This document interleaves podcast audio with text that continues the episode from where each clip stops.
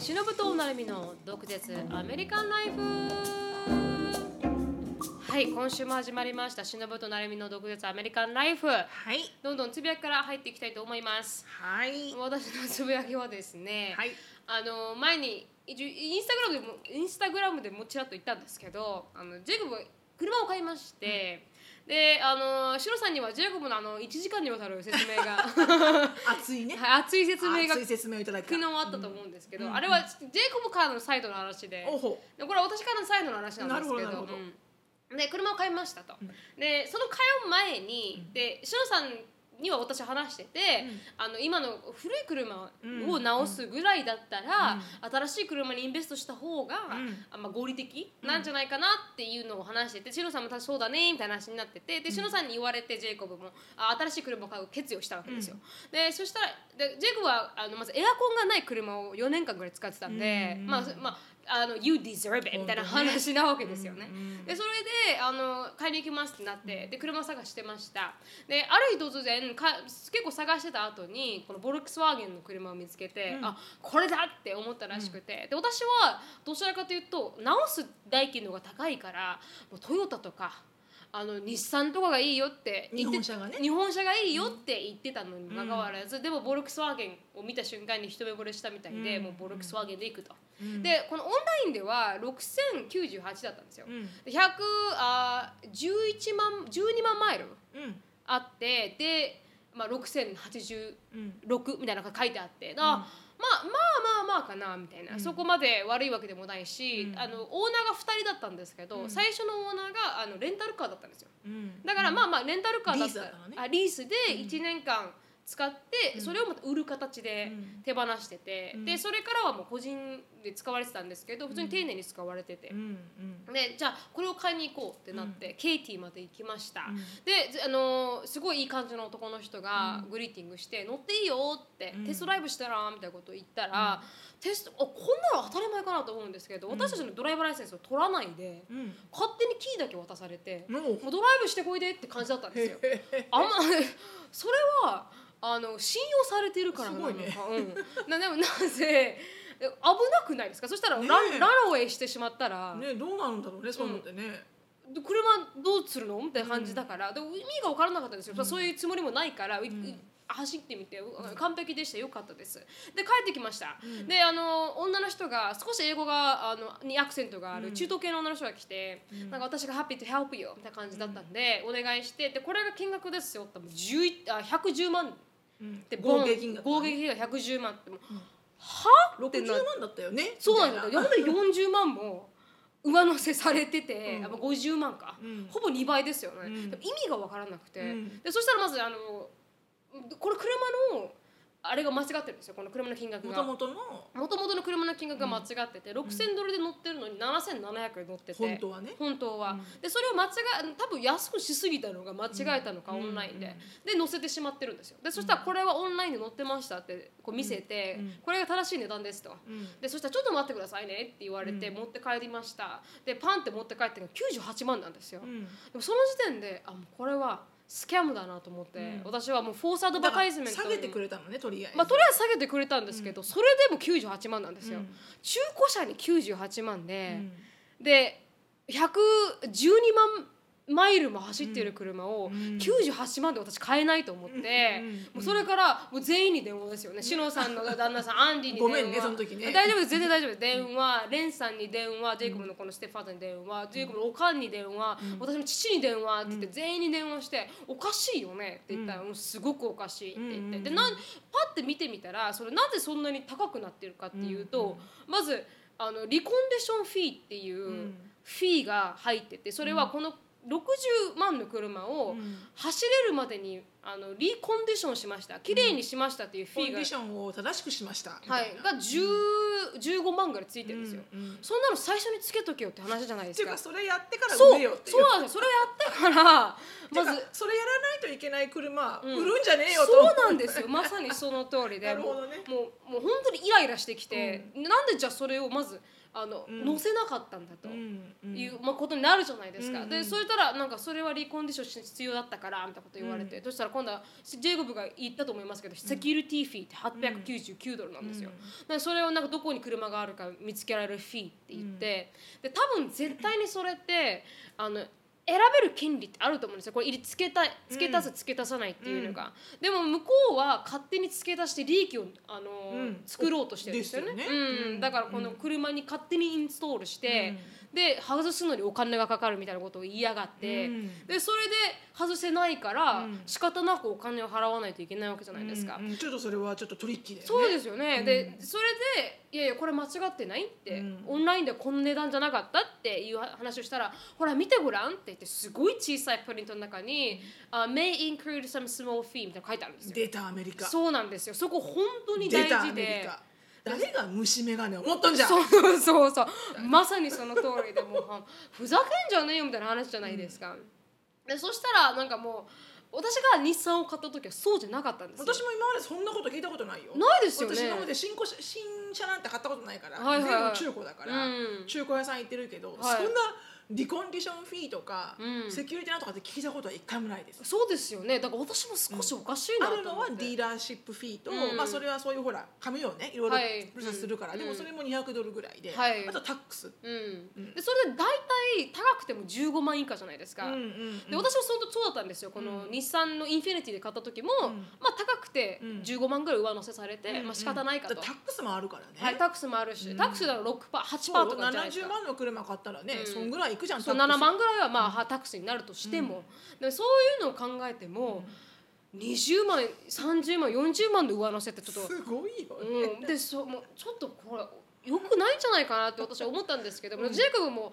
もう本気で放りてしまったんで車に、うんそうか。そうか、はい。もうもうもうあんまりこう耳がそうですねよ、ゴーインバックではないんですよ。ちょっともうね。はい、だからそれでもう仕方ないからって言ってもう交渉が始まって結局86万まで下げたんですよ、うん。合計金額がね。合計金額が。うん。ででそれでまあまあリーズナブルってぐらいまで下がったから買うことに決まりましたけど、うん。でもなんかそのあまりにもひどい advertisement に、よくみんな complain しないなと思って。本当だね。しかもちゃんとしたディーラーだもんね。そうあのあの Toyota of Katy っていう、ちゃんとしたトヨタの dealership うん。ですごい大きいところなんですよ、うん。だからよくそれで商売やっていってるなと思って、何なんだろううん。ね聞いたことないけどね。 reconditioning fee とかね。聞いたことないですよね、まずもって security fee とか聞いたことない？うん。でもなんかアンディが言ったのは、はいはい。やっぱボルクスワーゲンだからじゃないかって言ってたけどね。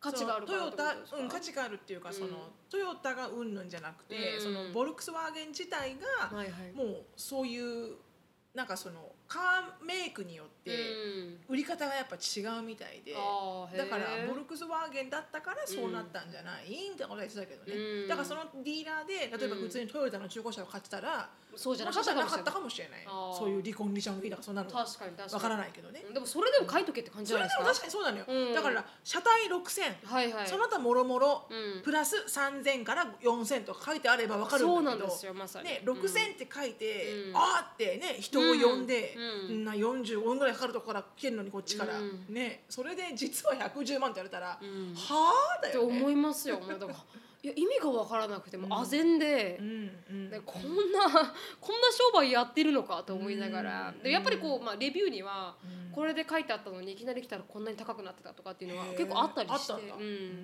だからなんかちょっとショックを受けましたねこのうん。仕事仕事の仕方に。そうだね、うん。でもその時にやっぱアメリカってさ、うん。言ってかなきゃいけないんだよね、うん本当にこれおかしいっていう本当に本当に。ジェイコブが粘らんかったらよくわからん金額で払ってたかもしれないですし。ね。110万のまま終わってたかもしれないしね、うんうん。そのセキュリティなんていらないのにお金払わないといけなかったりとか、うん。絶対あれただのあのうん。利益だけを倍増するためのうん。トリックというか、うん。なんかちょっとちょっとボーシェットにも程があるなと思って、ね、うん怖いよねそういうのね、でもかわいそうなんですよ。この彼女のせいじゃないから、確かにね、うん。でもしょうがないじゃん、うんいいんだよ。それでお金もらってるんだから、まあ確かにしょうがない。あなたのジョブですから。確かに確かに。まあそうなんですけど。ねそういうなんかアメリカのひどい闇みたいなのを、あるね。はいあの学んだというか。うん。あるある。でも一人だけ良かったのはファイナンスの人がいて、ファイナンスのマネージャーがついててくれて、うん。彼だけは underestimate あ overestimate して実際の金額が安かったんですよ。うん。だから毎月すごくあの月々の支払いが大きくなるかもしれないとか言って、うんうんうん。でうちうちらは200ドルって言ってたんですよ、うん。でそしたらできるのがね。できるのが、でそしたら180になるけどいいかなって言おって、ーでわざわざわざとこうあの低く行って、でそれで「あじゃあだったら大丈夫」って言った後に、うん。でもあのー最終的にはもっと安くなって160 140になったからみたいなこと言われて、うん。その人だけちゃんと仕事してるんですよ。やっぱりほら数字の人だからそだの人から本当に本当に、うん。それだけがちょっとあのうん。最近ちょっとぼったくられたと思った瞬間でしたね。本当だね、なんかこうイラッとくるよね。そうなんですよ。そうなんかこうテイクアドバンテージじゃないけど、はい。そういう間違った報告とかさ、うん。やっぱりミスリーディングは犯罪にもなると思うんだけどね、うん。うん。これは犯罪ではないのかな4000万の上乗せはと思い当たり前ではないよね絶対、うんうん。で誰に聞いても当たり前じゃないって言うから、うん。ちょっとなんか考えられないなって思いましたけどね、それが私のあのあの全貌でした。つぶやつぶやき。車を買う。車を買おう車を買うことではもう車車の問題では本当こっちに来てから何回もあるよねそうなんですよ。はい本当にもう本当に。もうプロだよプロ。プロです本当に。その通りです。車の中古のあの目利きプロだよね本当にもうボルクスワーゲン買うんだって離婚しあ離婚で一緒にフィールド見たからダメだよとか。あるからね。気をつけてみたいな。本当に本当に。買うび前にちゃんと聞いていくらトータルなりますかって聞かないとダメだよとか、うんうんうん全部の本当もやもやしたフィーも全部入れていくらになりますかって聞いていかないと、あのガソリン代の損だよとか、うん。もうちょっとどんどん学びますね。本当本当本当そう思う。皆さんも聞いてる方がいたら、はい気をつけて中古車には気をつけよう。本当によろしくお願いします。ボルクス。ワーゲンには気をつけよう。ボルクスワーゲンには気をつけてください。ちなみにいいですか？あのジェイコブがスペアキー作るって言って、うん。ボルクスワーゲンの、うん。いくらすると思います？スペアキー。は高いよ。しかもあれリモートのやつでしょ、はい。あれは高いよ、ん。500とか？あそうです。まさに500ドルでした。でしょ？私も一回なくしてすごい嫌な思いしたから、ああこんな高かったんだーみたいな。もう高いなと思って私のあのシェシェボレーは120ドルなんですよ、あのあれでしょ、あの自分で差し込んで開けるやつでしょ？あそうそうそうそう差し込み差し込み付きはね簡単なの、はい、ボタンと差し込み付きであの120ドルでした、オートのやつは高いのね。私もアンディにあのスポーツジムでそれをなくしてはい。アンディに電話して、うん。車入れないって言った瞬間にアンディがもう FF 言ったからね「ああまあはっきりしみたいな。高いんだそれ」みたいな「あそうなんだ」いそうみたいいそうな「しょうがないじゃないんだから」みたいな、うん。そしたらえなんとかスミスみたいななんかキーなんなんか開ける人来るんですもんね。いやいやその多分ねオートのキーははいはいもうディーラーまで持っていかないと私の場合は作れなくて、はいはい。だから通したんですか？トーイントラックをもトーイングトラックだからアンディがわざわざ来るあの仕事からうん。出てきて、うん。私帰れないから、はいはいはいはい。だから来てトーイングトラックと一緒に来て、はい。トーされて車が、で私を家まで送ってってもらって、はいはい。で車はそのディーラーシップでうん。ちゃんとプログラミングみたいなのをしてあの鍵を作ってもらうんだよね。ああもう余計ですよ。だからトーにだ100200ドルかかって、でキーに500なんかかかって。もう何この金額。10万10万何この金10額万レベルですね。怖いな。車のキーなくしただけで。本当に本当に。怖い怖い怖い。本当に、ね。大変だ。まあお疲れ様でした。ありがとうございました。あハッピーだからね。からハッピーだがいいんですよ、うん。はい本当に。すごく本当にかっこいい車だし、うん。綺麗にちゃんとメンテナンスされてるし、本当に本当にまあはいそれまでが大変だったってねいう、はい感じですね、ううん。ん、ということでした。ありがとうございました、ありがとうございました、はい。私のつぶやきは、はい。あの少しハートウォーミングな、はいはいあの話なんですけど。すみませんなんか私のなんかあのディスカッシングな話かいいじゃないバランスで。あ確かに確かに、うんうん。なんかねこのあのうちの右隣のご近所さんが、はいはい。えーつい最近、まあ、今まで住んでた方が一回引っ越しちゃって、はいはい。で新しく入ってきた去年ぐらいに入ってきた方がこうリタイアしたなんか老夫婦なうん。白人のおじいちゃんおばあちゃんが入ってきて、うん。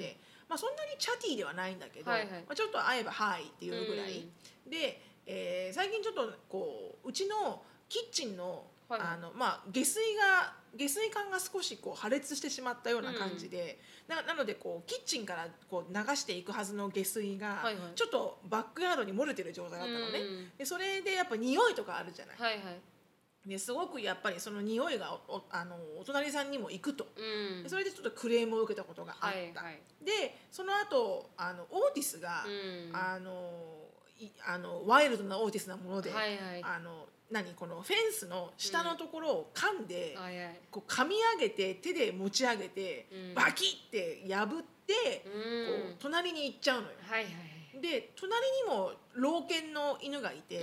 その犬と遊びたいか、はい。ないしはその隣にうん。プールを持ってる家がいて、はいはい。でオーティスはあのお水にすごいオブセッションがあって、うん。お水と遊ぶのがもう大好きで、うん。誰かがプールに入ってる音が聞こえると、い。そこに行きたいわけよ、うん。だからもうバキバキバキバキフェンスを壊しちゃって、はいはい。でその2回のインシデントがあって、うん。ちょっと関係がね悪化してたの、うん。悪化っていうかいい加減にしてくれみたいな、あはいはいはい。で、まあ、うちもね忙しい中、下水も、うん。あの一生懸命直したし、はい。あひこさんとこのお姉ちゃん来てくれて、うん。直したし、うん。でヤードのフェンスも一生懸命直したわけ、こうん。う応急手当だけど、うん。だから努力をしてるのは分かってくれてるんだけど、うん。その隣のおじいちゃんの言い方がすごくこうやっぱこうなんていうのとトゲトゲしかったのね、はいはいはい。すごく。うん。だからアンディもなんか「He, he's very mean」みたいな「うん。He wasn't nice」みたいな「うん。He's very pissed off at us」みたいな感じだったのね、でもだからそんな怒んなくてもね、うん。別にほらそのまんま野放しにしてうん。何もしてなかったわけじゃないし、うん。問題が発生して、うん。一応1週間2週間のうちには直してるから、なんかなーって思ってたわうけ。ん。であのでもお隣さんだから、こう関係をあんま悪くするのも嫌だし、そうですよね。なんかなどうしようかななんかうん。お詫びのなんかごめんなさいねみたいな、うん。なんか甘いもの持ってた方がいいかなとか思ったところに、うん。あのおじさんが、はいはい。えっ、と自分の家のうん。あのバックフェンスを最近直したと。はいはい。でバックうちは家が、うん。バあの家の裏庭が、うん。そのそのコミュニティのちょはい。はいっとしたなんか、レイクって言うけど実はポンド、はいはいはいはい。沼みたいな、うん。そこに面してるから、うん。あのなんつうのかな隣あの後ろに家がないのよね。そうですねあ確かに。の木のフェンスを例えばのけると、うん。まあ、一応大きなレイクっぽいものが見えるわけよ、はいはいはい。でも木のフェンスがあるから、うん。その景色がこう見れないからそうですね。少しこうもったいないみたいな感じなの。うんうんでおじちゃんが私が朝あのお花にお水やってたら、はいはい。そのおじいちゃんが来て「うん。ねえねえ Hey」って言って「うん。あの We I fixed the fence last weekend、うん。Do you wanna take a look?」って言われて、はいはいはい。なんでこんなフレンドリーなん確かに。って思ったけど、うん。あじゃあぜひ見せてもらいますって言ってうん。店に行ってもらったら、うん。すごく綺麗にこう湖がちょうど見えるように、はいはい。あの綺麗なフェンシングになってておすごいすごい。あすごいいいですねこれって話をした時に、うん。ちょうどそこにそのおじちゃんが作ったであろう、はいはい。このおばちゃんのための家庭菜園をやるような、あー。このコーヒーテーブルサイズの家庭菜園用のなんか自分で作った、うん。こうなんていうのこう植木鉢みたいな、はいはいはい。鉢じゃないけど植木テーブルみたいな。わかる？長方形の、うん。わかりますそれをなんか綺麗にこの木で囲ってあって、うん。ちゃんと塗ってあって、うん。奥さんの名前書いてあるの、ビッキーズガーデンとか言って。ちゃんとなんかあの飾りもあって「うんあらこれすごい可愛いですね」って言ったら、おじちゃんが「僕が作ったんだよ」って言って。へえうん。で「あそうなんですね」って言ってたのね「でうん。器用ですね」みたいな、うん。でこんなのあれだよってあのボロボロだボロボロでいらなくなったこのフェンシングでね作ったんだよってあ君の家にもたくさんあるから作ったらいいよって言われて、うん。でもうちはあんまりハンディーマンがいないんで言ってたの、うん。したら、うん。あの今日、うん。またコンコンって来て、はいはい。そのおじちゃんが、うん。であの何ですか?」って言ったら、うんまだブロークンなフェンスたくさんあるの?」って言うから「うんああります」って言ったら。うんあのよかったら作ってあげようか？そのあのベジタブルガーデンっていうのも、はい。うち最近あのあきこさんの旦那さんから、はいはい。バジルとうん。しその大葉と、はいはい。ハラペーニョとあのスイートポテトの苗をもらってきおてね。それを何に入れようかなってずっと思ってたうの、ん。そしたらおじちゃんが「僕作ってあげるよ」って言うから「がいい。うん。えー、作ってくれるんですか?」うん。って言って「うんあの木くれたらね今日やるよ」って言うからあすごいすごい。何色がいい?」とか言うから「うん。えじゃああのビッキーさんのと同じ色の白で」って言って、うん。そしたらなんかせこせこせこせこあの私とショーンであのヤードの木を持ってって、はいはい。だから今日ずーっと暑い中ガレージで。作ってくれてるんです私かの私のためにあのベジタブルガーデンのあのものを作ってくれてて、はあスイートですね。とてもスイートと思って。うん。すごいスイートだ、そう。いい人だ。でその時に私がうん「ごめんなさいね。犬も犬もねヤードを壊すし、あの下水壊れるし、う申し訳ない」って言って、そしたらおじちゃんが「うん。いやー大丈夫大丈夫そんな怒るから、うん。なんか僕もねちょっと最近はピリピリしちゃってたからごめんね」って言ってくれて、でそれから、うん。実は奥さんが末期の脳腫瘍がんで。ででもね最近うん。奥さん帽子かぶってたの、奥さんでもおばあちゃんだよ、うん。おばあちゃん完璧にこうまああのあのほら抗がん剤治療してるんだろうなっていうのは分かったの、うん。もう坊主だったし、うん。帽子かぶってたから。でも、うん何がんか分かんなかったの、はいはいで末期かどうかも知らなかったし、うん。でもなんかこのあの brain tumor で、うん。あのらあの結構あのシリアスステージなんだって言って。あそそれで、うん。あのやっぱりこう気分のね、うん。彼女の気分のが落ち着かないから,、すごく彼女が気分が荒れてる時に、うん。犬がガーッと来るとかなんかこうトラブルは重なっちゃって、はいはいはいはい。で僕もこうイライラしちゃったんだ、うん。みたいな、うん。なんかそれ聞いた時に、うん人のね家庭にはね、いろんな事情があってね確かに確かに。ちょっと初初対面でねすごく良くなかったからといって、うん。その人を全否定しちゃいかん確かに 確かに。思って、うん。そっかあー全然そんなことないです。ごめんなさいね犬がもうまあまあまあまあもうちょもう うるさいからそんなもう奥さんピースフォーじゃないですよねって言って。で頑張りますからって言ってうちって言って、うんだから私もそこあの犬があまり吠えすぎないように、はいはいこうコントロールすうるん。レーザーガンみたいなのがあって、はいレーザーガンって別にレーザーで焼くわけじゃないよ、はいはい犬に、はいだからそのレーザービームが出るのよ。はいはい。あの赤外線みたいなはいうん。要はそれでそのその犬に向けて、うん。その波長を出してるよみたいなこう手に持ってやるやつで、はいはいはいはい。で犬にしか聞こえない、うん。なんかこう波長があるみたいで、はいはいはいはい。それをこの犬に向けてやるとその犬がこうしゃべあの吠えなくなるっていう、だからそれを一応アマゾンで買って、あまりにもうるさかったらそれやろうと思って、うん。そう。でもそうなんです。このあのおじいちゃんがうん。今日一生懸命作ってくれてて、だからなんか皆さんやっぱ初対面でね、うん。すごく嫌なことを言われても確かにその人が実はどんなあ人生をね。人生を送ってそんな嫌なことを言ってるのかうん確かに。わからないから。うん、でもすごい大人ですね。そうやって自分の悪いところ認めてごめんなさいって言ってくれるのはね。うん。素晴らしいと思います、別にそれを言うためにあのあの家庭あのこのベジタブルガーデンを作ってあげようかってだけじゃないと思うけど、うん。ただシンプルに私がすごいこれ可愛いって言って、うん。私もこんなの欲しいなって言ったから、うん。じゃあ作ってあげようかなって思っただけだと思うんだよね。うんでもそれで関係がどんどんどんどん良くなればいいですね。そうね、うんすごくね。でどどこう喋ってできるように、うんなんかこうできるようになれば、そうそうそう。全然いいですよね。ねうんうん前の人も良かったじゃないですか。前の人も良かったのよ。うん私基本的におじいちゃんおばあちゃん好きなので、うん、私もそうだ喋るのはうん、本当に そうだからそんな話でした。でもいいですね、あのレーザーガンみたいにその犬しか聞そうこえなかったら。なのよ。うちまあピーチズがダメだからね。そうですよね前一回この犬が吠えないようにそうなる全員に向けてね。全員に向向けてやるっていうものを買ったんだよね。はい、そしたらピーチがいきなりあのミッシング事件になったんですから、ね、えそうそう。ピーチズがあのちょっとあの逃亡してね。あの挙動不審になっちゃって。はい。本当にになっちゃって。本当に。なんかすごくそのウェーブがうん。エクストリームリーにピーチには効いちゃって。はいはいはいはい、うん。だからあのそのピーチはあんま吠えないからね。はいそう吠えるのはパイパーとオーティスだから。なぜか吠えないのに一番聞いちゃうっていえそうそうそうそうそうそうかわいそうにね。本当に本当に。っていうのがありましたからねそんな感じでございました。ありがとうございました、はい。はい。じゃあ次のコーナーですね。はい行きたいと思います、はい。次のコーナーはですね、はい、毒舌ミニ英会話レッスン、はい。Let's speak English with attitude。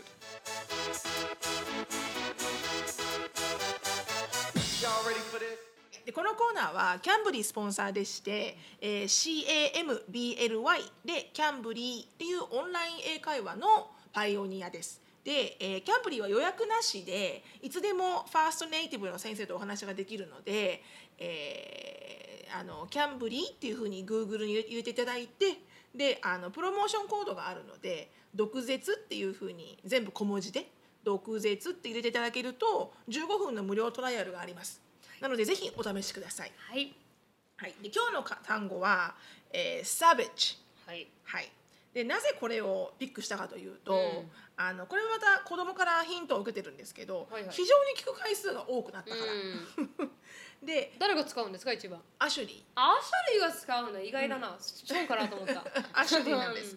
でこの savage 自体は、こう獰猛なとか、うん。凶暴なとか、うん。こうなんか獣が、要はなんかこう獣にこう攻撃をされる時のようなことをサベッジって言うんですけど、今のアーバンディクショナリーでは、うん。あの要はこうなんかこう誰の意見も気にしない、うん。我が道を行くはいはいはいあのスーパークールなうん人か物みたいな、もうアティチュードがあるやつなんですね、うんアタチュードがもう立派なアタチュードみたいな。はいはいはいはいうん Savage is someone who does not care about the consequence of his or her action. Usually, the savage will do things that make other people say, What the fuck are you crazy? it, it has been overused to mean other things, but this is the original meaning. へーですって なのでお前すげえクレイジーだなって言われるような。そうそうそうそうそう。うん。だからなんかその例えばその例えばなるみちゃんが、ん。例えばよそのその車のディーラーシップでね、This is insane. You're gonna give me a discount or I'm leaving みたいなことを言いました。はいはい。で私に言ってきたら、うん。私がなるみ You are the savage みたいな風に言えるらしくって、はいはいはいはい。要はなんかこれちょっと言葉が悪いけど、うん。あの badass bitch みたいな、はいはいはいはい。いうことらしい、です。なんかすげえかっこいいあの女みたいなちょっとなんか誇りらし誇りを持ってうん。言うことらしいんだよね。へー。まあでもこれまたなんかアシュリーが使うってことはちょっとなんかまたチャラ男なのかもしれないけど、うん。チャラ男系のことかもしれませんはいけど、はいはい今時の言葉、うん、でそれですごくこう今流行ってる歌がはいはい。あの私全然最近ついていけないからな歌。あの TikTok ですあ流行ってるっげえ流行ってるんだけど、うん。ここだけ。you. I'm a savage. えー、これをう、ん。I'm a savage って言ってるんだけど、はいはいはい。これは要はなんか I'm a badass bitch みたあいな。確かに確かに。うん。ことらしいです。はいはいはいはい、まあこれを、まあ、毎回ねこれを使うかどうかは別ですけど まあそういう言葉がはなはら流行っているんだなはいはいはいそうですね。確かに。なのでサベッジって言われたら別にあなたどう思ってるってわけじゃないんですよ。確かに確かに。うん。そうですね。そうそう。違う風にと取ることもできます。私どう思？うみたいな。凶暴？みたいな。ではないんです。確かに確かに。きっと褒めてるんですよ。はいはいはいはい。はいでございました。ありがとうございました、はい。じゃあ今日のトピックに移りたいと思います、はい。今日のトピックは子供の頃のエピソードっていうことで、はい。毎回毎回やろうと思っても、うん、3回ぐらいスキップしたね。3回ぐらいスキップしました。本当に。あの最初はこの、まあ、木村花さんの件があったりとか、ね。であのブラック・ライブ・マーラーの件があったりとかして、あってね。いろんな人が、まあ、注目を集めている問題を取り上げないといけなかったので、取り上げましたがもうやっと皆さん、あの後回しにされて申し訳ない。申し訳ないんですけど今日はそれについて話していきたいと思います。はいあのいっぱいエピソードをいただきましたのでありがとうございますありがとうございますどんどん話していきたいと思います。はい、しろみさん、なるみさんあーこんにちは。現在台湾留学中のユンと申します。あ MBA を取得したいと思ったことをきっかけに、まあ、この土管までにたどり着きましたと。毎週楽しみにしています。はいありがとうございます。はい、子供の頃のトンチンカンエピソードについてです、うん。私は弟が2人おり子供の頃は姉として慕われたいという承認欲求が非常に強い人間でした。私の家では両親が兄弟には上も下もなくみんな平等という教育方針のもと、弟からはお姉ちゃんと呼ばれ呼ばれたことが一度もありませんでした、当時は周りの友達が下の子からお姉ちゃんお兄ちゃんと呼ばれていることが羨ましく何かかっこいいことをすれば慕ってくれると勘違いしてしまいました、私もアホなので近所の男の子の先輩たちの間で流行っていたブランコを勢いよくこぎそこからジャンプして前のフェンスを飛び越える。かる。危ないえわかります、ことはかっこいいと思い、うん。弟2人を連れて公園に行き、チャレンジしました。お分かりのように今回のエピソードはトンチンカンなこと、ん。私はチャレンジしましたが少しビビっていたこともあり、高さが足りずそのままジャンプ。はい。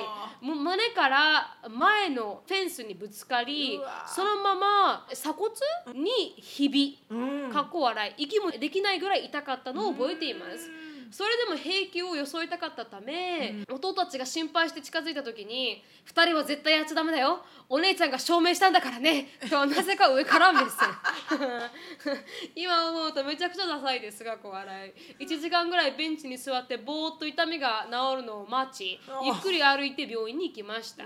鎖骨の日々はギブスなどでもできなくてただ安静にしていなければならなかったので、メタベは怪我していないのに体育の時間に出ないサボっているやつだと噂されていました、うんうん。っていうのが、まあ、あのトンチンカンエピソード。わ流行ってました？しのさんの時も。流行ってるというかかっこいいっていうイメージはあったよね。わかるわかる。ブランコの前に必ずちょっとちっちゃい柵があるんだよね、あったあった。男子の子とか結構あの立ちこぎをして、はいはい。ビョーンとかジャンプしてたけど、はいはい。私はしたことないけどね、うん運動神経そこまで良くないから、はいはいはい、私一回あのブランコをしててでブランコで漕ぎすぎて、そのまま後ろから落ちたことあるんですよ。でそしたらあの呼吸困難になっちゃって、うんうん。あのいきなりバーンってあの肺を、うん。に衝撃を受けたらもう過呼吸になっちゃって、うんうんでそしてでも私過呼吸になったこと3回ぐらいあって人生に。うん。で1回目はあの父とあの父が空手の先生だった時に、みんなで最後はあのキックベースみたいにやってるんですよ。うんで私キックしてすごい飛んで、走っててボールを見ながら走ってたら目の前に テーブルがあったその角にあの溝打ちを打っちゃってもうボンボーンって感じで倒れてそれで呼吸困難になった時に父からこう過呼吸を治す方を学んだんですよ体を持って。へでそれからもこの倒れてて過呼吸になった時に友達が「大丈夫か?」って言ってるのを「大丈夫大丈夫だから!」とか言って自分で自分で自分で「ふうふう」とか言って直した記憶がありますけど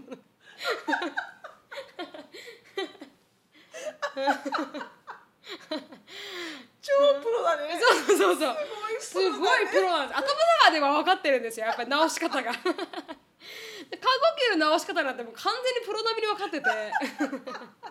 っていうふうにねあのはい私は結構分かってましたね。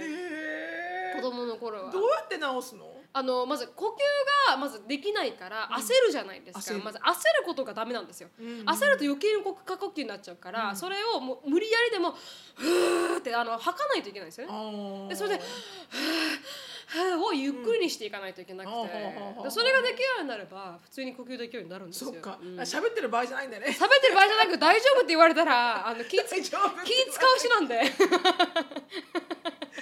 喋りかけちゃいけないね。絶対ダメですよ。呼吸の人にはねうん。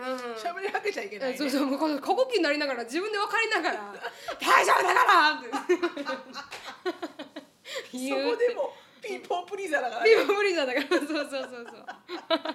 昔からそうですよ。はい、きついね、はい、あります？だからそんなこと。なんかあったと思うけど、うん。今なんかなるみちゃんの話が超すごいセンセーショナルで 出てこないけど、ん。でもブランコはうん。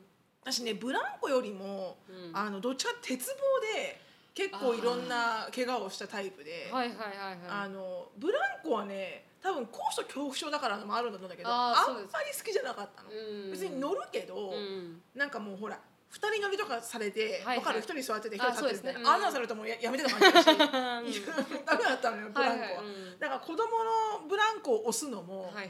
私だとやっぱちょっとプッシュが弱くて怖いから自分が、うんはいはいはい。よくあの子供たちに「うん。プッシュハーダー!」って言われたけど「いいじゃんこれで」うん。みたいな。怖いですもんね。怖いから、うんそう。でも鉄棒でははいはい。結構ある、なんかねあのスカートめくりスカートをはいはい。こう鉄棒で自分が上がって、うん。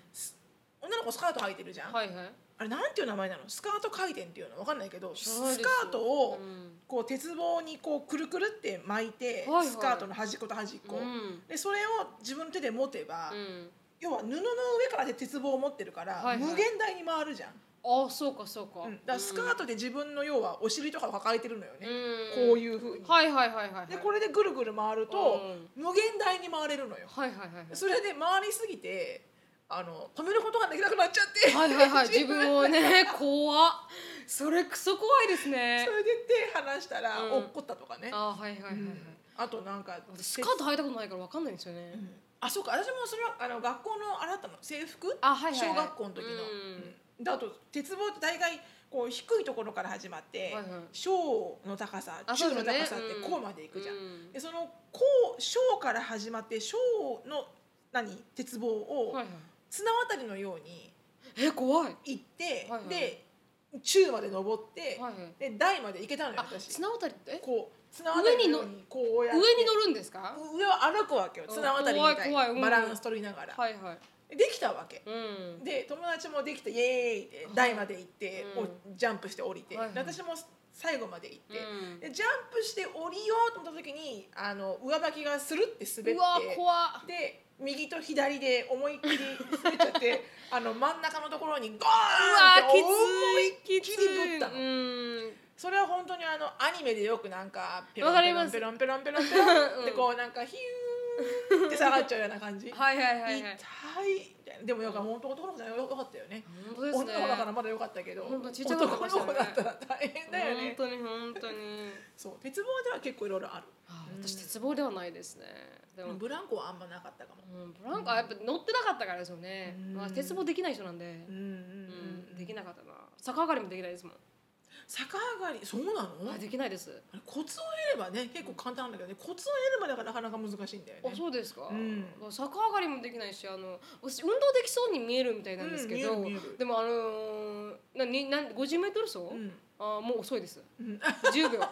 10秒。まあまあまあ普通普通じゃない？普通じゃないです。よ50メートル走は9秒ぐらいですよみんな 私も足は遅く遅いあ早い方じゃないから、うん。うん。本当遅いですよ。同じぐらい、うん。同じぐらい。よかったです。しのさんが同じぐらい。次行きたいと思います、はい。あの子供の頃の赤っ端エピソードはい、しのぶさんなるみさんいつも楽しく YouTube、ポッドキャスト、SNS 拝聴拝見していますはいありがとうございます。現在シドニー歴3年半。フィアンセはアメリカ白人男性、キャピタキャピタルチャビー、キャピタルチャビー、うん。チャビーとキャピタル B のコラボです。へー。そうあ可愛い名前だな、うん可愛い。92回のエピソードを聞いて BB 弾を突っ込んで取れなくなった件本当に笑いすぎて痙攣しましたと。私も幼稚園の教員をしていたので、クラスの園児が BB 弾を鼻に突っ込んだら青ざめますかうん笑い。そりゃそうだそりゃそうだ。はいはいはい。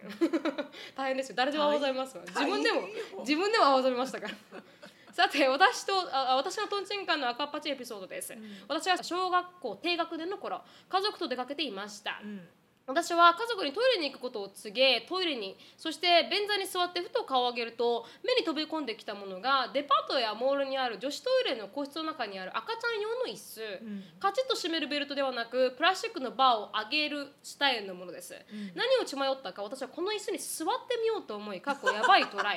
もちろん太ももの部分がオーバーサイズなのにもかかわらず限界までトライしたら座ることができたのですが、お察しの通り取れなくなり、自力では抜けなくなってしまったのです、うん小学生ながらいろんなことを頭の中を巡らせました、うんうんああ私はここで生きていくのだろうか。まあ私家族は悲しむなと思ったものの、もう一瞬、現実的に戻りどうしようかと考えました。小さいなりに他人にこれを見られるのは一生の恥と思い、どうにか母親に気づいてほしい、うん。私は低学年の頃はもちろんキッズ携帯はありませんでした、ん。お母さんと数回叫ぶと運よく母が近くに入ってきました。必死に中から個室のドアをキックし入ってきた母、大丈夫？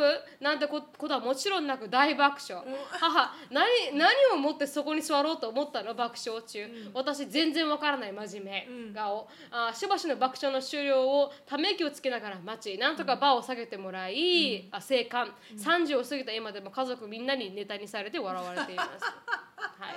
っていうあの話ストーリーでした。へえすごいな、大変ですね。でもなんかできちゃうかもって思った時ってあるだろうね子供ってね。すね。うん、私みたいにね、BB 弾がいっぱい詰まるかもって思そうこともありますからね。やっぱこう。好奇心から来ちゃってるんだろうね、はい。みんなね、はい。うん。あると思うよ子供はきっと。ありますか？子供たちの中でなんかややっちまったなっていう。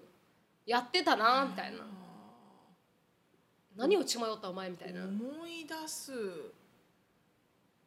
思い出すことはなんだろうな。思い出したなんか。思い出してないです。すいません、あのこの続きがありましてこの E メールですよ、うんドカメ大大ファン大ファンです。何回も聞いています。お二人の共感できすぎ面白い話の連続人柄にもやみつきですと、特にお気に入りエピソードは、私の刀を持ってこい。からの二人の激起こり第23回。ジェイコブのお母様からのハッピーマダーズデーギフトをもらった時の回は ありがとねって言ってありがとうでした第40回えー白人黒人アジア人のしつけの違いで鬼の共感。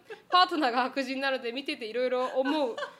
どつきたくなる。そしてしのさんの黒人さんのモノマネ。第9回。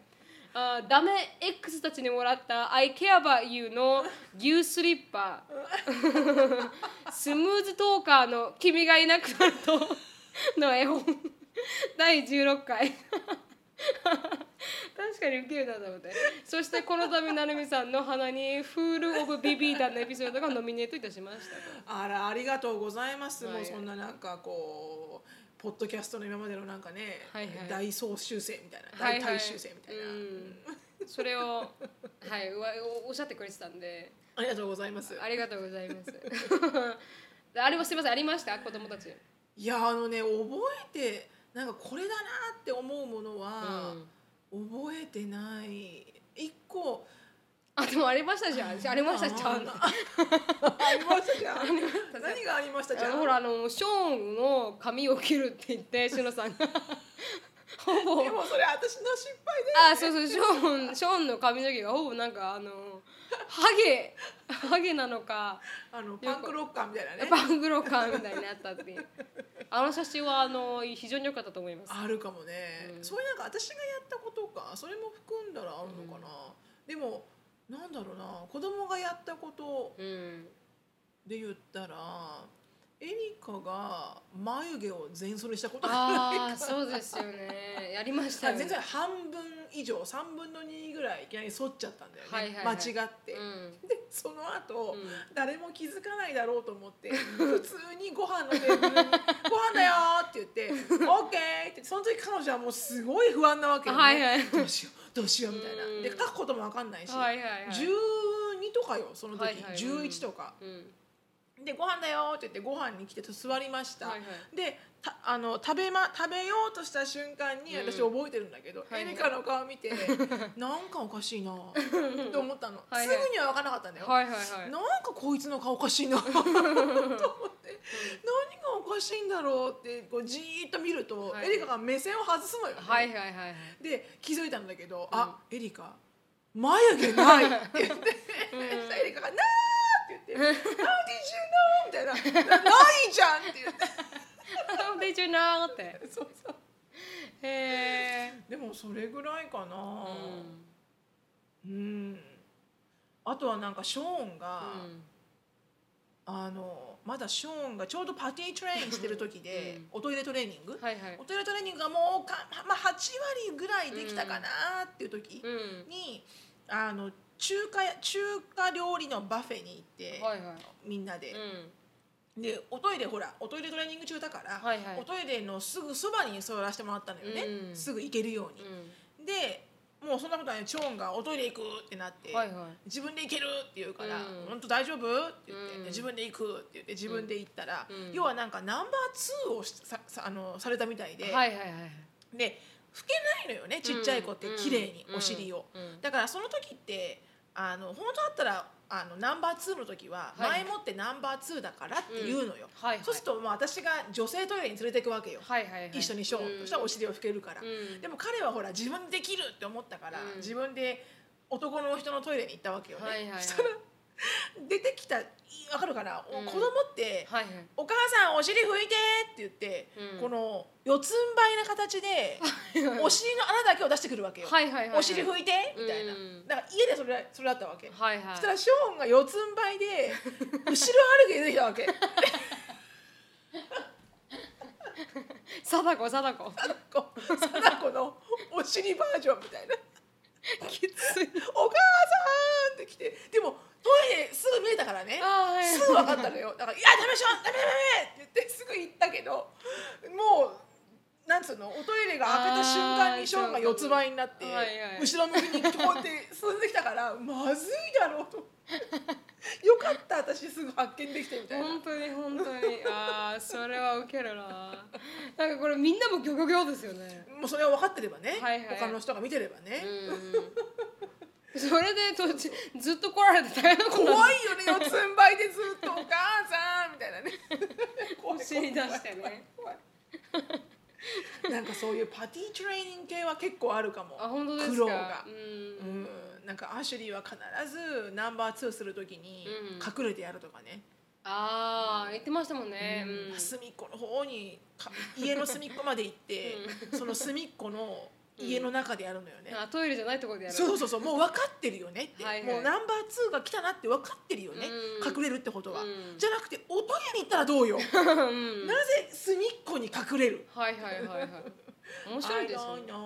なんて言うんですか、うん。でもなんかあの母がなんか100分でなんなんだったかな？なんかテレビ番組があるんですよ。NHK だと思うんですけど、100分で県庁。は100分でなんとかっていう名前で、伊豆伊豆院伊豆？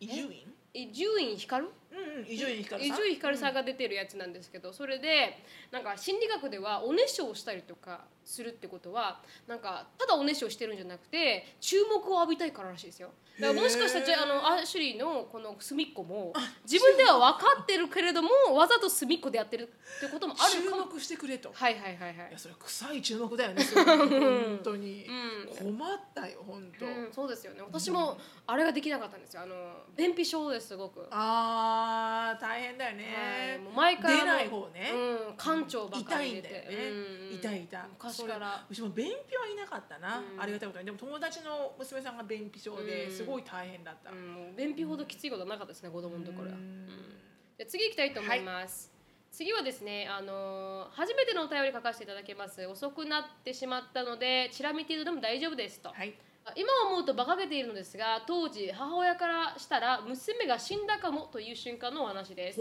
今は引っ越してしまったのですが高校を卒業するまで住んでいたアパートは階段がとても急で、うん。一応アパート内部に当たる部分にもかかわらず屋根なし、うん。手すりなしという子供には危ない階段でした。うん。ある夏の日に近所にある公園で盆踊りがあった際、ん。まだ小学校低学年の私は浴衣を着て下駄を履いて当時住んでいた最上階の3階から意気揚々と階段を下っていました。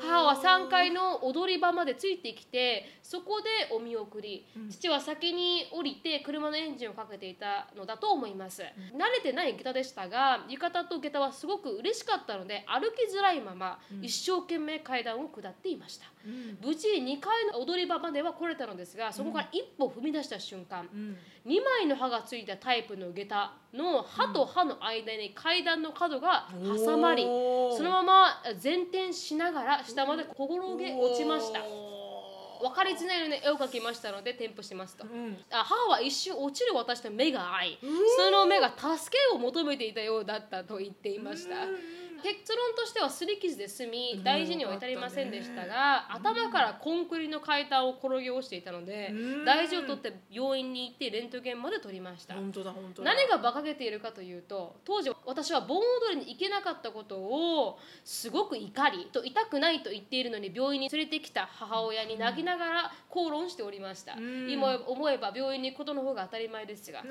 子供は遊ぶことが大事だったので両親には悪いことをしましたと思いましたっていう感じだそうです。うわーわかるなでもそ階段は怖いよね。はい、その絵がウケるんですよ。見えます？すいません。これ別に絵を描いてくれなくても分かったけどね。あそうそうですね。確かに。ね。文章でね 十分。うん、絵がすごい面白いなと思って、はいはい、ハマってちょっと転げたみたいで、うんうんうんでも危ないですよ手すりがないのに。危ない。階段ってね、うん大変だな。階段とかエスカレーターとかもう子供が本当危険ね。うん。あの引っかかったりしてね。そうそうそうそうそうそうそう。私もダメだな。うん。でも本当何もなくてよかったね。本当に。それこそ体が柔らかかったからよかったのかな子あそうかもしれないですね。こんなんじいちゃんばあちゃん落ちたらもう完大璧に死んじゃうよね大変です大変です本当に。ちょっと焦げただけで骨折れたりしますからね、うんうんうん次行きたいと思います。はい。はい。しのぶさん、なるさん、こんにちはと。毎週、ポッドキャストを車の中で聞いて爆笑しています。ありがとうございます。前回のポッドキャストで、あージェイコブが真面目な顔で名前を間違えたところ何回もリピートして爆笑しています。私は昔「ゆ」が言えず「ゆ」ゆうこ先生のことを「うんこ先生」と呼んでいた。なんか親近感が湧きました。って話でした。はいわかる。はい。そういうのある。うん、も うかわいそう。ゆうこ先生もずっとうんこ先生と思われてる。先。生みたいな。うん、可愛いなでも。へはい、可愛いですね。うん、考えられないな。え。なんか喋れなかった単語とかある？なるみちゃん。ちっちゃい時に。あ私もないな。覚えてないな。自分のは全く分かんないな。わかんなくないですか？シュショーンとかありました？あのショーンはいつもありますもんね。うん常にショーンは常になんか喋れないです。今でもあるうん。七を反対に書いてあるとかね。ね、うんそうねあーなんかあったかなエリカがなんか言エリカが、うんあの日本語まだ小学校低学年ぐらいの時に、はいまだその時私も一生懸命日本語頑張ってたから、はい。なんだっていうと、うん。文章の後ろに「ダニ」ってつけるようになって「な何弁?」みたいな「エリカねお腹空いてたに」だからご飯食べるだにとかそれダニはどっから来たの？って言っても分かんないって言うんだけど、うん。何回それは変だよって言っても、美味しいだにとか、うんどな何かを見たのか分からないんだけど、はいはいはい。アニメを見たか友達が言ってるか、うん。でも一時期なんかダニをつける癖があったのは覚えてる。へどっから来たのそれ？え。タフのダニをつけるやつ。なんか流行ったんですかね。流行ったのかな、うん。でもなんかありますよね。なんかどこからも学んできたんだそれみたいな、うんうんうん前エリカがなんか州アメリカの一つの州を言えなかったのはマサチューセッツ？マサチューセッツだったかなでもなんかもっと違うやつでしたよ。本当？私でも言えるやつを言えなかったのはショックを受けました自分で、そうそうせそうそういえばね、うん、今日の朝も、はいはい。マルチーズはい。って書いてある英語、はいはい。マルチーズっていうのを、うんモータイペイとかなんか。そんなようなこと言って、アンディが「は？って言って「What?」うん。なんかエリカがなんか近所でこのマルチーズを1週間、うん。あのハウスシットしてくれるアルバイトさん探してるっていうのを見て、結構お給料がいいってなって、うん。でえああのエリカがエキサイトして「はいはい。Andy look all I have to do is take care of this multi-pay 」って言ったのそんな感じ そんな感じよ。それもう台北モータイペイってそこちょっとちゃうけどそんな感じでアンディが「What?」って言って「What kind of dog is that?」って「モータイペイ」みたいなこと言ったのねそしたら「Let me see」って言ったら「マルチーズじゃねえか」みたいなで多分アンディが発音したのも本当これマルチーズとかそんな感じよはいはいはい英語で聞いてもそれが「あうんマルチーズ」って分かる感じ絶対モータイペイとかそんなんじゃないみたいな最強エリカ。さすがだな。どっから来たそのなんかうん。台湾のなんかお魚みたいな。台湾の魚それみたいな。えー、本当エリカありますよねそ写れね。真見たらすげえ可愛いマルチーズなの。モータイペイじゃない。ねモータイペイっていうね犬っぽくはないわけですよね。わかるわかる。面白かった、えーうん本当あのあそういうのあるね確かにね、はいはいはい。うんうん 最強ですねエリカの。うんウケるな。あ受けた。あーウケるね。びっくりした、エリカそれが今になってもあるところがまた最強ですよね。あるね、うん。うん。アシュリーは結構一番あんまりないかもしれない、あそんなエピソードがですか、うんなんか勢いで言うことがあんまり彼女はない気がする。あちゃんと考えてますもんね感じはするよね、うん、うん。アシュリーって一番手かからなかったんじゃないですか？手はかからなかったね、うん。一番。ううんん、そうだねだからいつみんなに言われたよ周りの友達に、うん。あのこういう子はうん。ティーンネイジャーになってから来るよ。キックバックが。あーですかね だからうんいつ来るんだろう。いつ来るんだろうって思ってるけど。確かに確かに。私も兄は昔から結構あのやんちゃな方だったんです、うん。あ昔はももっとやりやすかったのかな、うん。でも兄もなんかそういうエピソードがあって、うん。やんちゃなエピソードが、なんかこのうなんですか？あのジャングルジムうん。の一番上で、うん。あの前前転、バカでしょ、うん、するっちゅうことを考えたみたいで,、うん。でそれで前転して落ちて、あの顎から落ちたんですよ。だからガンガンガンガンガンガンガンってわかります、うちは上から、顎からゴゴゴゴゴゴゴってって落ちてったら、もう母が見たらこっち切れて血だらけでそれでもう「オーマイガー!」ってなるじゃないですか、うんそのままもうあの病院に連れてって塗ったりとか、うわうん大変でしたね怖い怖い怖い怖い怖い怖い怖い怖いだでも兄兄よりは私の方がありましたけど、なんだあるんじゃないちゃんの方が。うん、私の方がよくありますけど。でも兄もやんちゃだったって感じですね。でも後から来ましたね兄は。ほん兄は本当にヤニはって。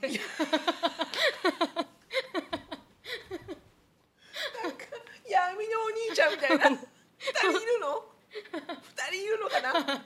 ヤニがね。ちゃんと。兄とヤニね。確かに中中の途中からあのヤニになってきましたね。兄はね、うん。ちょっと一時期ね。一時期は一時期ね。だからアッシュにも来るかもしれない。来るかもしれないね。闇に入る時が、わかんないね、でもまだまだ可愛い方ですから。まあね、はい。まあまあまあ we'll see だわねそこはね、じゃあこれであのトピックは終わりにしたいと思います。皆さんありがとうございました。皆さんありがとうございました。質問に移りたいと思います、なるみさんしのぶさんこんにちは。毒アメ中毒のトンボと申します、はい。いつも仕事の車の移動中に楽しく拝聴させていただいております、はいお二人のおかげであ仕事がハッピーに過ごしております、まあ。りがとうございます。え差別についてお話しされていましたが少し思うことがあったのでメールさせていただきました。私の会社の同僚や上司についてです、うん。仕事は楽しくやっていますし会社に不満もなく先輩や上司は人がよく優しく仲良くさせていただいていて、こんな職場に巡り会えたことは幸せに感じております、しかし先輩や上司は時に無意識に差別的な発言をします、例えば中国人や韓国人は嫌い、国に帰れなどです、それを中国人観光客などがいる近くで言います。あ例えばあ私には差別的な考えがありませんがその時は止められず私はあ好きですけどねなどとしかフォローできません。うん。あくまで仕事上の関係なので線を引いて接すれば何も問題ないのですが、差別的発言を聞くたびに私も一緒に傷ついてしまうため辛いのです、なぜなら人生で一度も誰にも言ってない秘密があるからです。それはあ私がブラック出身だということです。ブラックの出身。はい。わかりますか？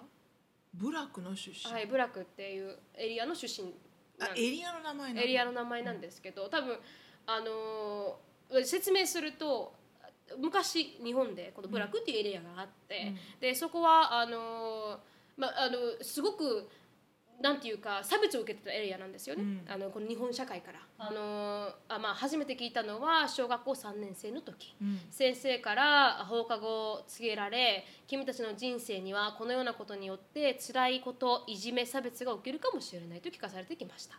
それ以来どんなに親友と思っていても誰にもい言ってきませんでした。もちろん家族にもこういう教育を受けたことや、うちはブラックなのかなんて発言もしません兄弟もいますがそれぞれ教育を受けてきたはずなのに言いません。それはタブーだと感じているからだと思います、住所がバレるから家まで送ってもらわない。家に友達を呼ばないなどをして身を守ってきました、あ今の時代ブラック差別をする人は少ないですし差別された経験もないのですが嫌われるのが怖くて彼氏にも言えません。そのため先輩や上司が発言をするために自分もバレたらと感じてしまうのです、考えすぎなことも頭では分かっていますが心では思ってしまう自分がいます。それ以外はパーフェクトな職場であるため転職するなど考えられません、何とか差別的な発言を抑えられるような言い方はありませんでしょうか？別に心で思っている分には構いません。発言をできればしないようにやんわり伝える方法はないのかと思っています。お二人なら何と言いますか？っていう質問でした。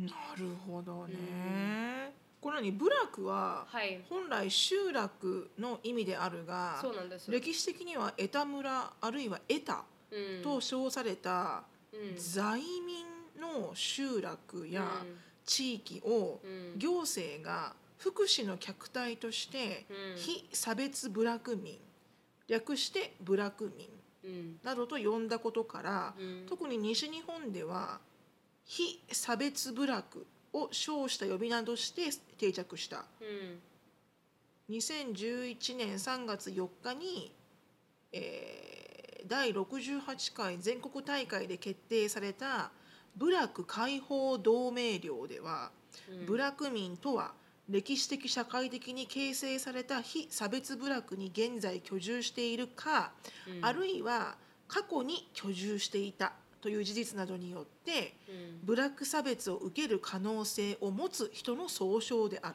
うん非差別部落とは身分職業居住が固定された、えー全近代に何ていうのか分かんないこれあらゆる非差別民の居住集落に歴史的根拠と関連を持つ現在の非差別地域である。うん。うん。まあそういうでも2011年に決定されたって結構最近だね、うん。9年前だよただ、うん。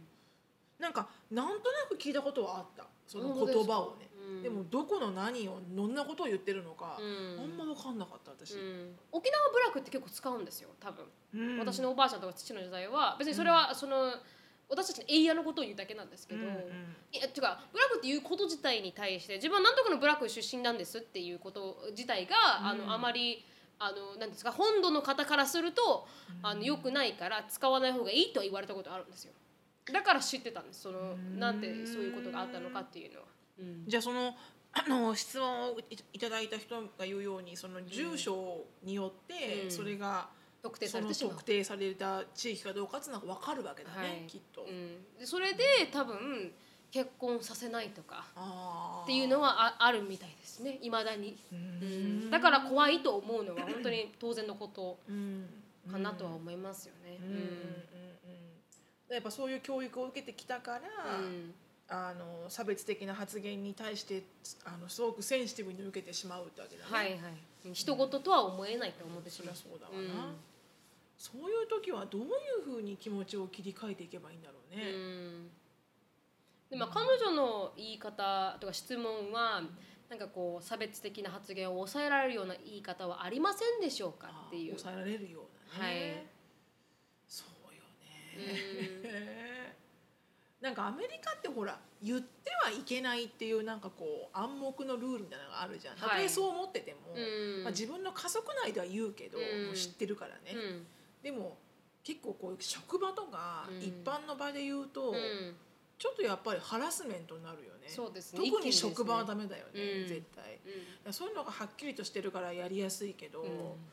だからアメリカなんかは本当に私のあのご近所のお友達のドーンはうん。すごくハードワーキングでうん。一生懸命働いてた会社からうん。いきなり解雇されたのね。はいはい。その解雇理由がうんホモセクシャルな人に対してうん。差別的発言をしたっていうクレームが入ってうん。でそれの確証が取れてはあ。で解雇になったの。で彼女は全然そんな人物ではないのよ。うん。でも彼女その時ペイロールオフィサーかなんかでこうあの給与の計算をするような部署のマネジメントをしていて、はいはい。なんそのそのサポートに来た人が、うん。あの同性愛者の男性の方で、はいはい。その方がすごいレイジだったの。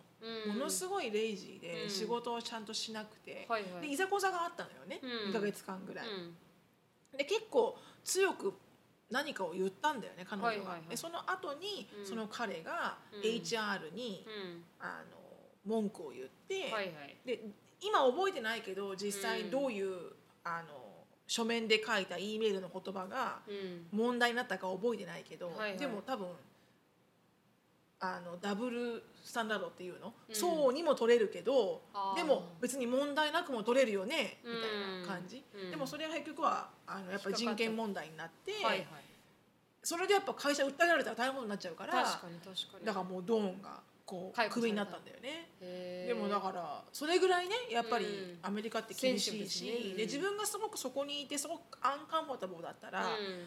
自分でやんなくていいんだよねアメリカはね。HR に行けばいいから。あそうですね HR に。まあ匿名で、匿名っていうかこういう人がいてって、うん。こういうことがあって、うん。アンカンフォータブルなんですって言うとそれは守られるからその人の立場が。はいはいはい。で HR が対処するじゃん、うんでも日本ってそういうのあんまないよね。あこのっていうような気がする。あどうだろうな。大企業さんはあるのかな。そうですね。私が、うんうん。いた、ね、ベンチャー中小はなかったけどそんなの、うそうですよね。本当にそういうことを一言言ったりとかしたら、うん。もうすぐ問題になるのがアメリカですからね。アメリカはね、うん。それがもう書こうもんならね、はい大変よ、うん、もうすぐ証あの証証拠として取られてしまってね、だから日本だからこそ、まあ、それちょっとが甘いよね甘いのかもしれないですね。うん。でと特にどんどんどんどん厳しくなっていかないといけない世の中じゃないですか。だって日本もいっぱい移民を今入れててそうそうそうそう。でもっと簡単にビザが取れるようになってて。服装とかさそうそうそう体の匂いとかでね、うん。文句言ってる人がいるらしいのよね、うん。日本企業って、うん。例えばインド人がねはい。普通にカレーの匂いがするとか、うん。そんなので文句言っておかしいじゃん、うんじゃあお前は味噌の匂いがするのかみたいなさ。確かに 確かに。なんかもうそのレベル そのレベル、って思っちゃうの、うん。なんかこうだからやっぱりまだ教育がなってないんだよね。そうですね。そういうことを言っちゃうん。職場では言っちゃいけないなとかさ、うん。だからどんどんどんどんそれがインプリメントされないといけないけれども、ねそういうこのルールとかうん。規制とかこういうことを言ってはいけませんとか、うん。こういうことが差別用語になりますとかっていうのがなんかこうアメリカほどまだ進進展してないというそうかね。うん、アメリカよりも日本は50年遅れてるらしいですから、ね。人権問題だと。確かにね、うん、だからそういうのももうなんかこうだからそのフラストレーションはあるあるだろうね。りますよね。うん、嫌だよね働くところでさ気分が悪くなるようなこと言われたらさ、そうそうそうそうそう。でもなどうやったら防げるっていうのが分かんないな、うん。でも嫌ですって言って HR に行ったとしても、あの多分問題が起こ起こるのが多分嫌怖いから、そりゃそうだ、うん、言いにくいじゃないですか。言いにくい言いにくい。うん。それ日本ってやっぱりこの人がこう言ってたけど本当なのみたいな言い方するじゃないですか。そうなのよ。うん、なんかこう誰が悪いっていうのをなんかポイントフィンガーして、しないしない、うん。いや日本はね日本は日本はうん。うんアメリカはしないけど、ね、なんかそこら辺もちょっと怖いですよね日本のこのやり方も。だからうーんねなんか聞かないように自分でこう仕組みを作るしかないのかもしれないけどでもしょうがないよね、一緒うんに一緒に仕事してる人だから、うん。でももう本当そしたらもうあれだよね。なんとか一生懸命自分で割り切るしかないよね。うん。きっとね、うん。それ以外にシステマチックで改改善される方法がないからね、うん。なんかこう面白いツイストをしていけばいいんじゃないですかね、うん。なんかこうなんていうのかな。そういう話が出たら全く違う方向にツイストして切り替えるとかね。はいはいはいそうそうそうそれ以上喋らないようにするとかね。う、ん。うん。なんかそうですよねって言ったらもっと盛り上がっちゃうから、うん。でもあれですよみたいなさ。なんか変えちゃえばいいんじゃないのかね話を完璧に、うん。ははーって言ってその次の話に持っていくとか。うん。そういえばあの隣のラーメン屋今日あれですよって。うん日替わり弁当これですよみたいうん何々さんの今日の格好すごかったですね。な そうなんか変えちゃうとかね、うん。まあでもね人種差別的な発言もそうだけどやっぱり一緒に働いてて気持ちのあんまり良くない人はどこ行ってもいるからね、うん確かに。それはもうそれなりにこう対処の仕方をなんとか自分で考えていくしかない。うん。うん。なんかありました？経験的に。なんかちょっと立場的に嫌だなって思う。差別？差別ではないですけど、うん。なんかこう嫌な上司がいたとして、なんかどう切り替えてましたっていう感じです？どっちかというと。私ね嫌な上司がいたのは、うん。今までのキャリアの中でうん。2人しかいないんだけど、うん。ただ多ただ多く上司が変わった中、はいはい。2人ともうん。もうこいつに絶対好かれてやろうと思ったね、あ本当ですか？反対に。うんうんあでもそのひどい人間じゃなかったからね、はいはいはい。人人間としてひどければ、うん。もうどうふうにもやっていけないんだけど、うんその 彼の仕事の仕方とか指導の仕方とか、うん。ややり方が非常に納得いかなかったけど、うん。でもなんかもうとにもかくにも、うん。こいつがそうしてほしいなら、うん。もうとことんそうするわみたいな。うん。でやってったらやっぱり自分の置かれてる環境良くなったよね。うん。確かに確かに。でもそれ以外の社内ではなかったかな。どっちかっていうと、日本の企業さんの相手するときに、うん。まあ、完璧女性バカにしてるでしょっていう人はたくさんあったけど、うん。目線を合わせないとかね、うん。多いですね。私ここにいますけど、うん。買い物してるのにねなんかこの隣私はあ私が金を握ってるのになんかジェイコブばっかりに話しかけるとかね。そうそうそうそうそうそう、I am the one who pays for this って感じなんですよね。そうそうそう。うん。うん。すごいそういうのはあると思その時も「ふざけんなよ!」って多分言ってたと思います。う、うん。わかります。なんか誰も聞こえないところで「うん、あー!」とか書いて。確かにね、うん。確かにね、うん。そういうなんかそうストレス発散方法を見出したらいいかもしれないですね。うん、そうね、うん。それはあるかもね、うん悲しくなったら、うん。だまあそれがあのあれになったかわからないですねけど。答えになったかどうかわかんないけど。確かに答えになったかわからない答えにはなってない気がするけれども、うんでもどんどんどんどん良くなるとは思いますそうねこの時代だからね。時代が変わっていくうちに、もっともっとグローバル化されて、うん。もっともっと大きな目目が入ってきて、うんそういうことが本当にどんどんどんどんクレームとしてつながっていけばうん。法律になるだろうし、うんうんうんそこら辺はもっとあの進化していくかもしれないですけど今はちょっときついかもしれないです、そうだね、うん。うん、っていうのが申し訳ないですけどはい。答えでした、うん。まあもう仕事をねきっちりやって、はい。帰る、うん、そして忘れる。はい。できれば。いいですね。できれば。うん。思います、はい。で終わりたいと思います。はい。あの、シノさんのライフについて知りたい方は、シノフィリップスでインスタグラム探してみてください。はい。あの、どこあめのインスタも盛り上がってますんで、はい。これで3回目のそうだね。ゲスト。3回目の、の、えートークライブが終わって終わってはい。えー次は、うん。えーハッピー大ちゃんですあ、もう決定したんですね。はい、はいときうん？